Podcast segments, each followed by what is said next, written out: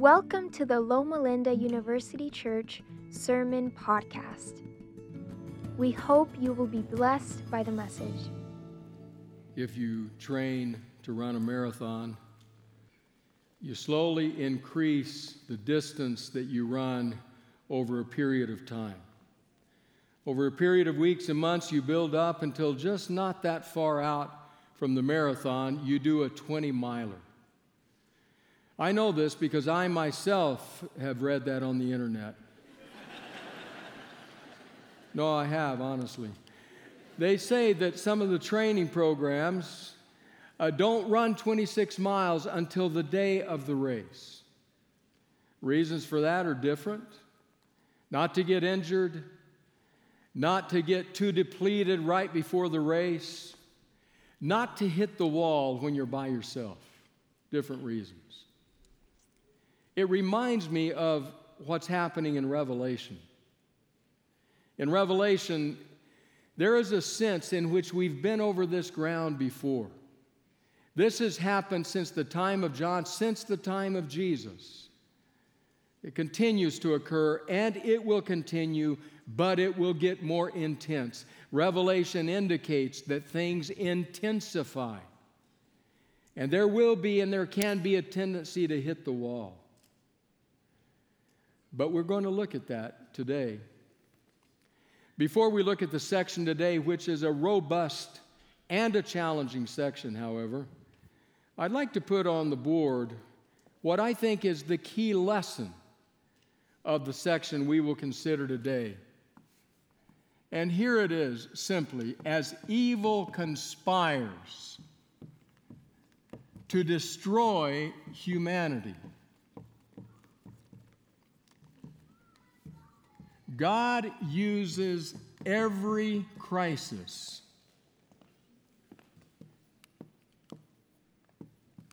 as a call to repentance. That is specifically for those who do not follow the Lamb. As evil conspires to destroy humanity, God is using every crisis along the way to call people to Himself. The section we look at today can be divided into two, and I'm going to use the word Eugene Peterson uses to summarize these two sections. The first is the word prayer. This occurs in Revelation chapters 8 and 9. The second word is witness. This occurs in Revelation chapters 10 and 11. And so we begin on this side with our scripture passage for today. Revelation chapter 8, starting in verse 2 And I saw seven angels who stand before God, and seven trumpets were given to them. Another angel who had a golden censer came and stood at the altar. He was given much incense to offer with the prayers of all God's people on the golden altar in front of the throne. The smoke of the incense, together with the prayers of God's people, went up before God from the angel's hand. Then the angel took the censer, filled it with fire from the altar, and hurled it on the earth. And there came peals of thunder, rumblings, flashes of lightning, and an earthquake. Prayer is the doorway into this section. But prayer not only looks forward, it also looks backward. Back under the unsealing of the seals, the breaking of the seals, seal number five, we heard the voices calling out from under the altar, How long, O God? How long until you give us justice? It is not until now that we see the altar again. And once again, it is connected to prayer. John is connecting these two realities for, for those who are calling out to God for justice, who wonder how much longer it will be. John is saying God is hearing those prayers and God is answering. How do we know God is answering? Because when the angel hurls the censer with the prayers to earth, there are rumblings, peals of thunder, lightning, and an earthquake all of which are signs in the Old Testament of theophanies, those moments when God's, God appears and when God acts. And so, as the prayers are responded to on the earth, the theophany happens. God is coming to you. God is listening to your prayers. God is hearing your prayers. He is answering your prayers. That's so important for what's about to happen. Not only for the connection to the past, but what is going to come in the trumpets. We're going to hear the trumpets, six of them at first. And as we listen to these trumpets, the, the, the climate of the world, the aura of what's happening will be so damaging, so frightening, so chaotic, and so deadly that we will need to have the assurance that God is hearing our prayers. Now, I wrestled all week pretty much with this how much to read of what happens when the trumpets blare. I wrestle for two reasons. One, it's a lengthy section. But the other is because this is one of those sections for which we don't read Revelation. Frightening, filled with images that inspire fear rather than faith. But we're trying to be honest with Revelation. And so, I want to give three or four background pieces, and then we're going to read sections of it. The first thing before we read that we need to recognize is that John is struggling for ways to communicate to his audience what he's seeing in vision. He's, he's trying to figure out words and illustrations and images and metaphors that he can use to put in what is unimaginable into language that his hearers can understand. We know that because as we move through this section, he will use words like as and like and looked like, etc. So it looked like that, and it's kind of as this was, and well, it's like the other, and, and, you can sense him. He's, he's not saying this is what it was, this is what it was like. He's trying to get a way to describe that in language his hearers can understand. And then he's using images from his day, images they would have understood that would have made sense to them. He speaks of a locust, an invasion of locusts, a locust plague, as it were. Eh, referring to back to Joel and what happened to Joel in the locust plague and what happens, no doubt, in the world of John's listeners when the locusts sweep in and eat everything. He says it's kind of like that. And then he describes these, these warriors that come on horses they're fearsome and they're, they have long hair like women and they're, they're, they're, the danger is in their tails. And what in the world are you saying, John? Almost certainly he's drawing an image from the Parthians, Rome's decided enemy. They had defeated Rome's legions. They were from the east, excellent warriors, excellent horsemen. In at least one battle, the way they had defeated the Roman legion was they appeared to flee. And the Roman legion chased, and then because they were so good on horseback, they turned around and shooting over the tails of the horses, they sent their arrows to the defeat of the Roman legion. John seems to be drawing from that. And then, 10, 12, 14 years before John put quill pen to parchment, there was a mountain, a volcano named Vesuvius, that erupted spewing fire and ash into the sky, darkening the sky, sending hundreds of thousands of tons of debris and ash and lava into the sea, covering Herculaneum in mud, destroying Pompeii. John seems to draw on that image use that language. He uses some terms from the Old Testament with which they would likely have been familiar to describe the destructiveness. So, as we move through this passage, just remember how John is using language and the images on which he's drawing. And he's doing it for one reason he's trying to communicate to them that the vision he sees is a vision that tells him that everything on which they depend for safety and security is going to be undone all that you're depending on, the climate and environment, the military, a stable governmental system, whatever it is, it's going to be undone. And he uses images to describe that.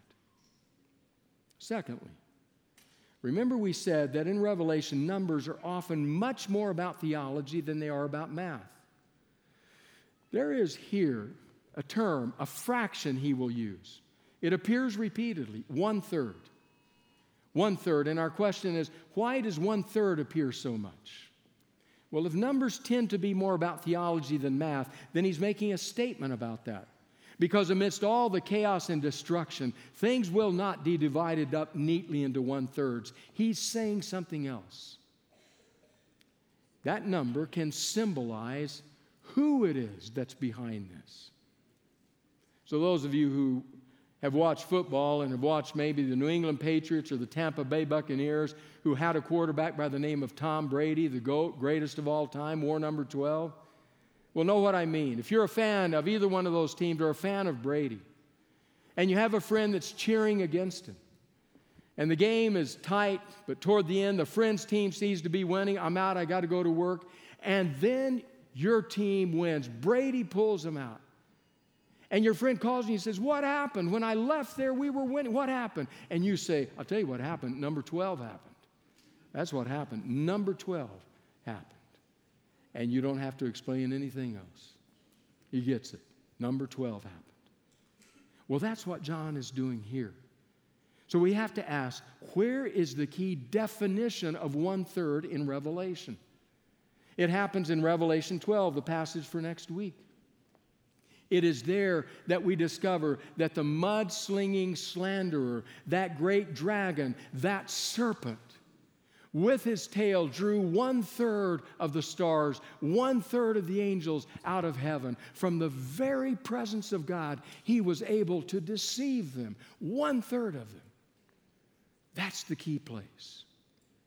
So when you see one third, just recognize John is likely saying, just remember who the source is. The, number 12 did it. Just remember one third, one third, one third. That will help us as we read. Recognize that there is an intensification as we get closer and closer to the coming of Christ. And then finally, recognize that the focus of the six trumpets is different than the focus of the six seals, which we spoke of last week. They cover the same terrain, but with a different focus. So listen to Michael Wilcock as he writes about this. He says, In a word, the two scenes, he's meaning the seals and the trumpets, are parallel.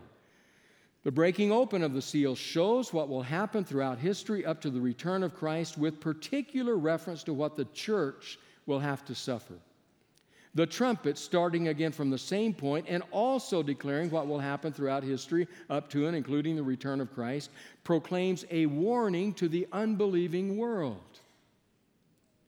So understand, last week, as we talked about the breaking of the seals, we had Matthew 24 in the background. To whom does Jesus speak in Matthew 24 if not to his own disciples?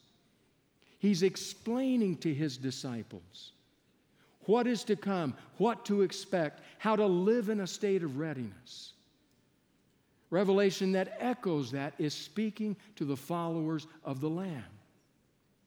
However, the six trumpets have a different focus, and we'll see why in just a few moments. Their focus is for those who do not follow the Lamb, so that as evil conspires to destroy humanity, God is using every crisis as a call to repentance. Now, it's kind of a mouthful, but with all of that in place, let's read. Fasten your seatbelts, it'll be a bumpy ride. Revelation 8, starting in verse 6 Then the seven angels who had the seven trumpets prepared to sound them. The first angel sounded his trumpet, and there came hail and fire mixed with blood, and it was hurled down on the earth. A third of the earth was burned up, a third of the trees were burned up, and all the green grass was burned up. The second angel sounded his trumpet, something like a huge mountain, all ablaze, was thrown into the sea. A third of the sea turned to blood, a third of the living creatures in the sea died, and a third of the ships were destroyed. The third angel sounded. A great star, blazing like a torch, fell from the sky on a third of the rivers and on the springs of water. The name of the star is wormwood. A third of the waters turned bitter, and many people died from the waters that had become bitter.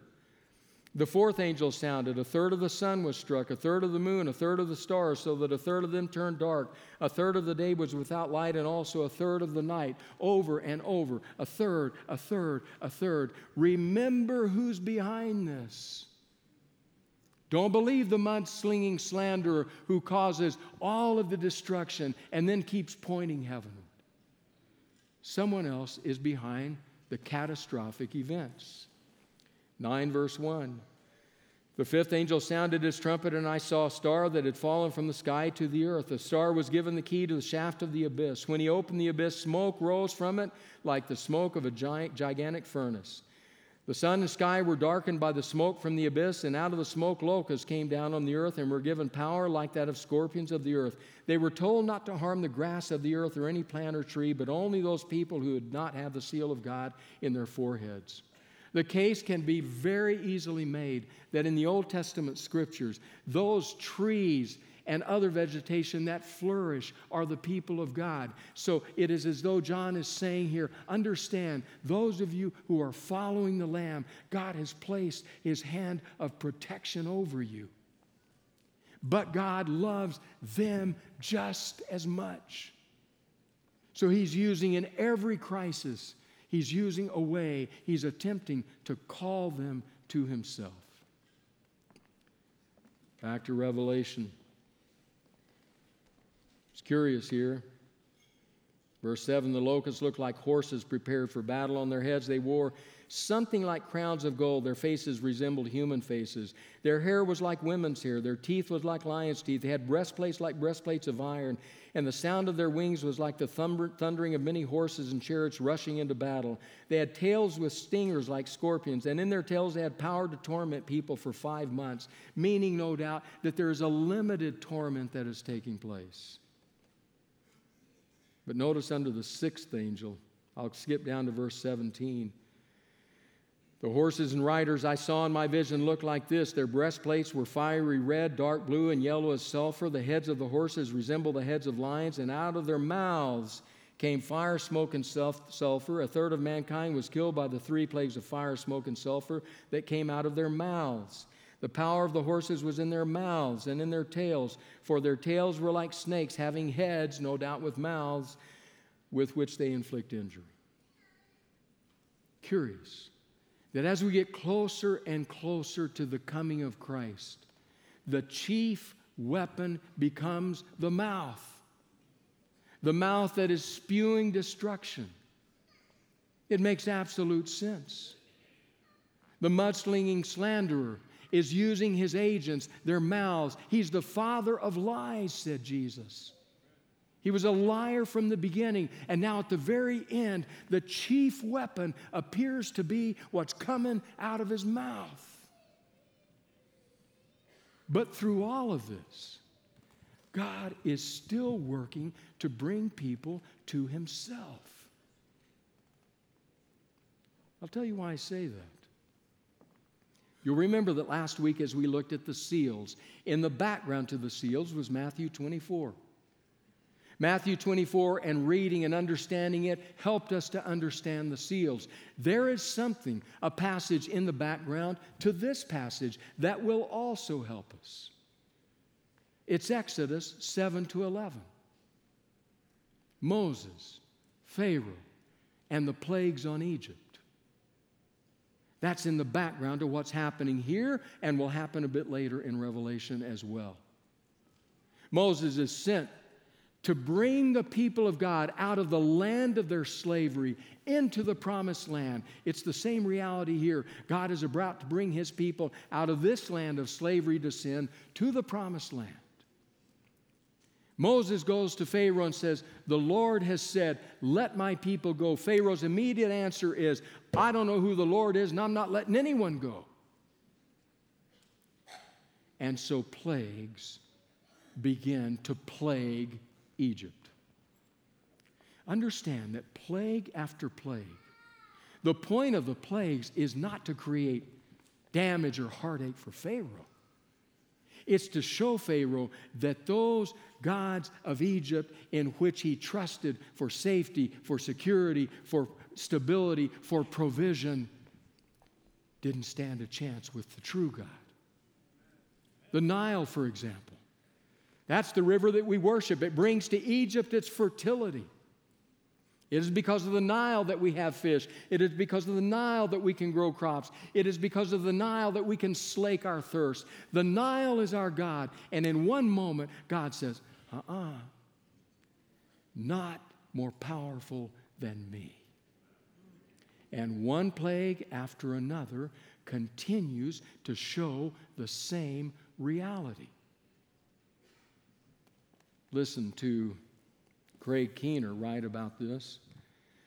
The sorts of judgment characterizing the judgments of the trumpets and bowls, those are yet to come, evoke especially the 10 plagues of the Exodus, although they are numerically adjusted to seven. As in other Jewish texts, the sequence and even the number of the plagues is not important for the point of the image. In other words, don't get too caught up in the trees and miss the forest. The plagues of Egypt are in the background. Then listen to Eugene Peterson. The trumpet plagues reconstruct the Exodus plagues. The Exodus plagues were not punitive, that is for punishment, but purgative, that is for purging or cleansing. Sent not simply to make Pharaoh miserable, but to get him to change his mind, to repent. That purpose continues here in Revelation 8 and 9. Salvation comes from God and only from God. When we get complacent in Egyptian routines, God intervenes. Nothing is secure but God. No relationship is firm except in faith. So God is not trying to do Pharaoh in as his creation. God is trying to get Pharaoh to understand that on which you depend is not ultimate. And I'm going to show you one at a time in the hopes that somewhere along this journey you will finally say, God, I see now. God's purpose is repentance. Now, you may say to me, but Randy, Randy, doesn't the text say that God hardened Pharaoh's heart? That's pretty clear. You're right, it does. But the text also says, look at them all, not quite as often, but for several of them, that Pharaoh hardened his own heart. So you've got two accounts Pharaoh hardened his heart, God hardened his heart. Who hardened Pharaoh's heart? It's an important question because we're not here in the trumpets really talking about Pharaoh, though that's in the background. We're talking about human hearts in the contemporary world.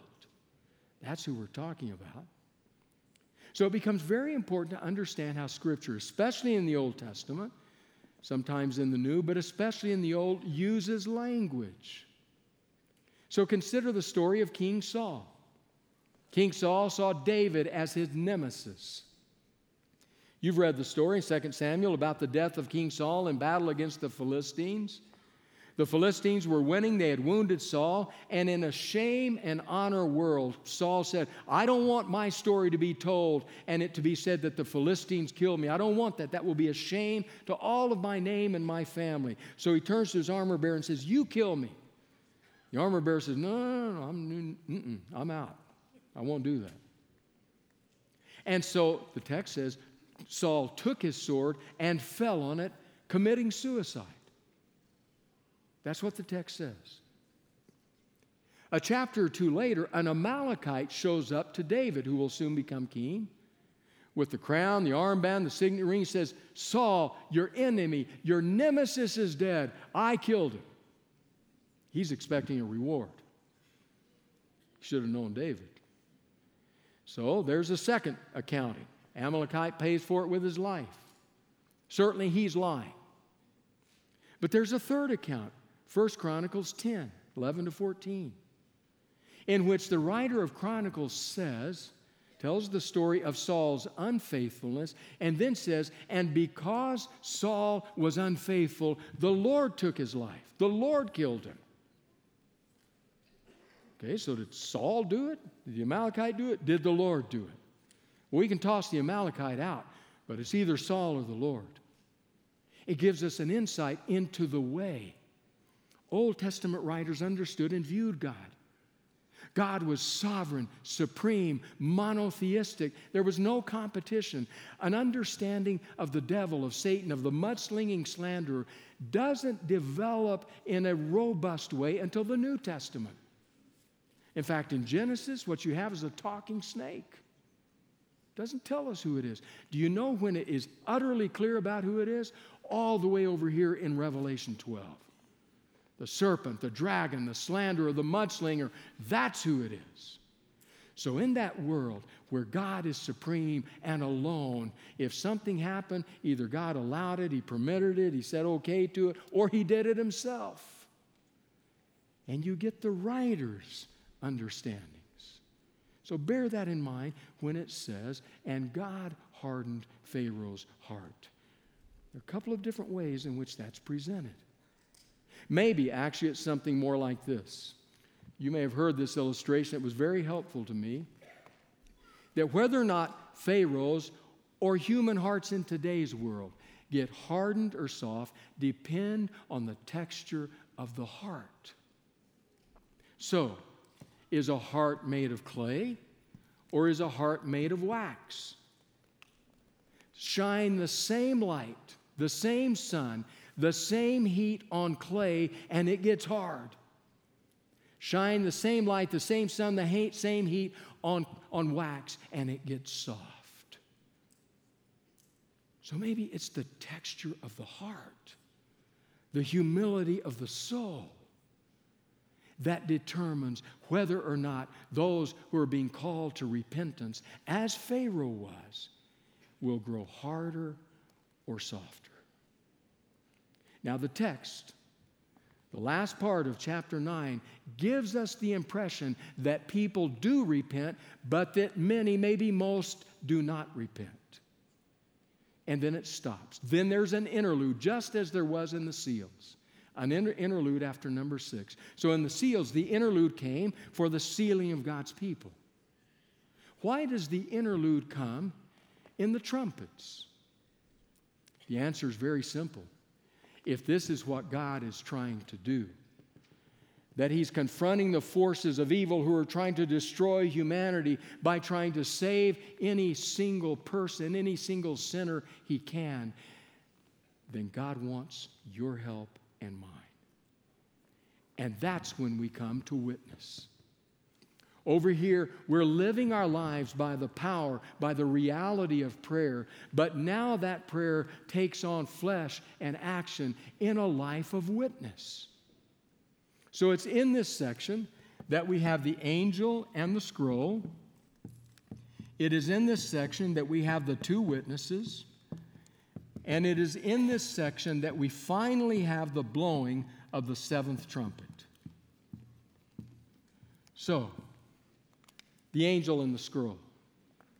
John says in Revelation 10 that he saw a mighty angel, a cosmic angel, standing astride land and sea. And he has in his hand a little scroll. Now, some scholars say we're not sure that's the same scroll because here it's a diminutive form of the word. It's as though you have a book and a booklet. But even in Revelation 10, it uses both words. I am compelled by those scholars who say, and I think they're right, they're saying the reason John refers to it a, a time or two as a little scroll is because the majesty and the size of the angel that stands astride earth and holds same scroll, but it's a little scroll. Now we're getting close to seeing the content of the scroll. But before we get quite there, John does have something to say about witness. And here's what he says about witness He is told to consume the scroll, to ingest it, and he is told that when you eat it, when you consume it, it will be sweet in your mouth, but in your belly it will be bitter. Our pioneers, Adventist pioneers, saw that as the disappointment experience of 1844. Were they right? Yes, but that's not the only example. There are examples of this everywhere there are people of faith in the Lamb. Think about it.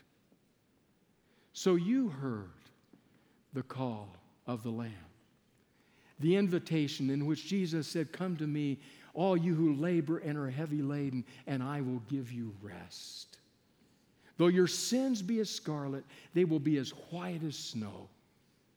Though they be red like crimson, they will be as, as wool. Because if we confess our sins, He's faithful and just to forgive us our sins and to cleanse us from all unrighteousness. Because He loved the world so much that He gave His Son, who did not come to the world to condemn it, but to save it. And you heard that call. And knowing the condition of your heart and me knowing the condition of my heart, it was the sweetest call we'd ever heard to come to Jesus, to receive all that He will pour into our lives the grace, the forgiveness, the new life, the new hope, the growth, the maturation in faith, the deepening on the discipleship journey. What a profoundly sweet experience. In fact, it's so sweet that we say, I want to share that. I want to share that with others. Tell them what Jesus has done for me. And with all the joy that grows out of that kind of a precious experience with Jesus, we start to share. And you know what we often find? I don't want to hear it.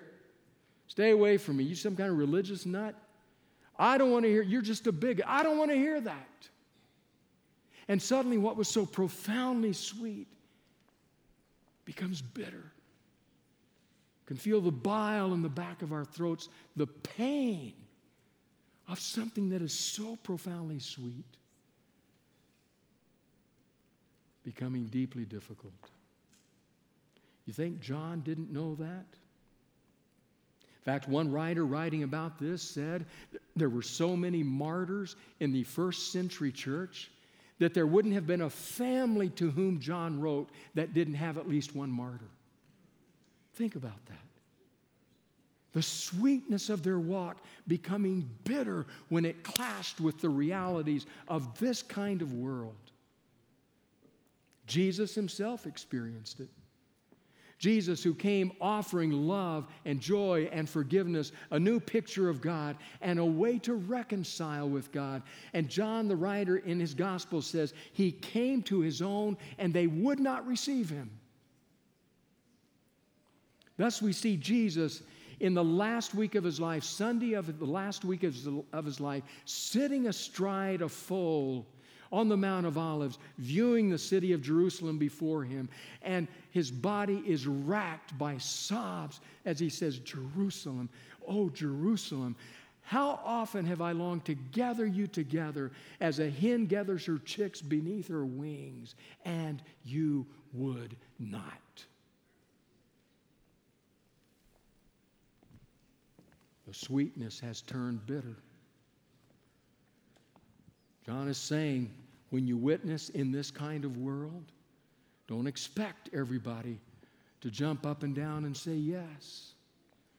The sweetness of your experience will become very bitter in a world that doesn't like your God, who's buying into what's coming out of the mouth of all those warriors.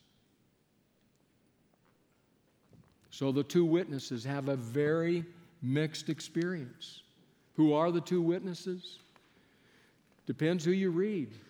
Historicists will put it at the French Revolution, others will put it in other things. There is so much written about the two witnesses. Let me just say this. The Old Testament said you had to have two witnesses to confirm any story, any claim. After a lot of time reading about this, I'll just give you my take. You don't have to accept it think the two witnesses are the Word and the witness, the Scripture and the church. That those are the two who bear witness to the story of Jesus, to the, the offer that God extends. And they are, we are the ones who will experience that kind of persecution, which will erupt in the next two or three chapters. But we just keep telling the story, sharing what Jesus has done. And we do it in the context of prayer. That's where we do it. And then the seventh trumpet. Revelation 11 15 says this The seventh angel sounded his trumpet, and there were loud voices in heaven which said, The kingdom of the world has become the kingdom of our Lord and of his Messiah, and he will reign forever and ever. Curious, is it not? that the breaking of the seals and the playing of the trumpets move through a similar trajectory, pause at the end of the sixth trumpet, an interlude, relevant to who the focus is, and then they both end in the kingdom of God. So, where does that leave us today, you and me? How do we respond to this? Two ways we respond to it with prayer. We say our lives will be saturated in prayer. A prayer that, that, as Ellen White says in Steps to Christ, my all time favorite quote on prayer prayer is the opening of the heart to God as to a friend.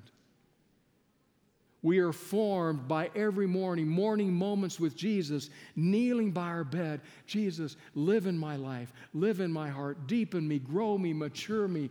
Let me align myself with you instead of trying to get you to align yourself with me. Keep me on your agenda. Let me live as your light in the world. Let me go on your errands today. Form me in the way you would have me formed and that our lives are characterized day by day by communion with God. Do you know what that, that does?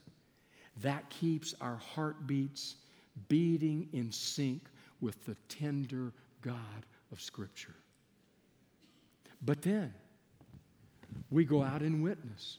In our prayer, we say, Keep my eyes open, my heart supple my mind clear on moments when I can share witness for you, when I can testify from Scripture, when I can share what you have done in my life. I'm not talking about weird things that used to be done at airports and stuff like that.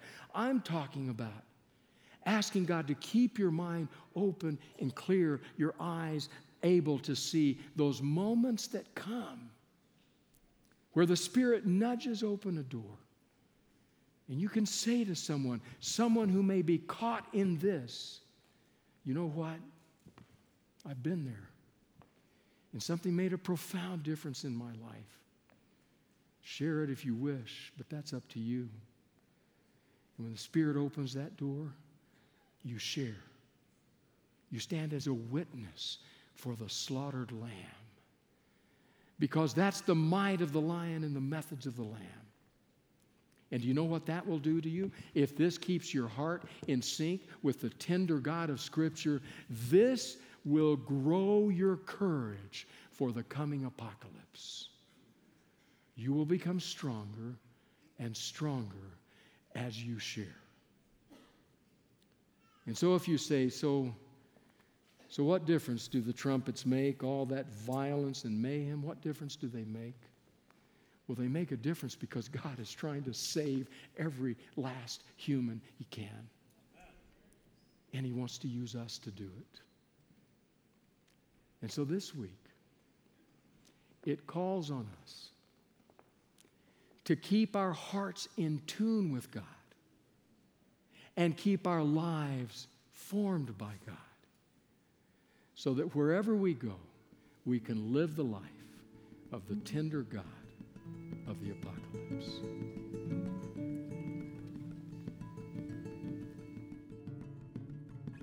Find more podcasts, videos, church events, and how you can support the Loma Linda University Church at lluc.org.